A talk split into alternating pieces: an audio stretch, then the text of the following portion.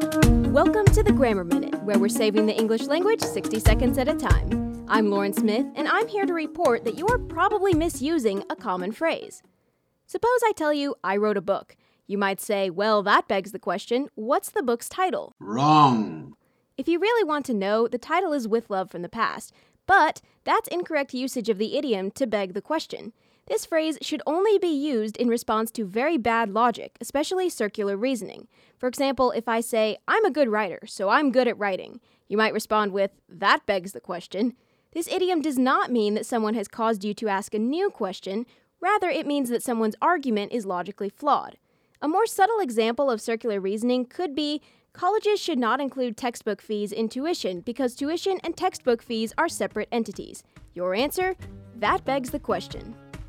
That's your Grammar Minute. Visit thegrammarminute.com for more tips and tricks.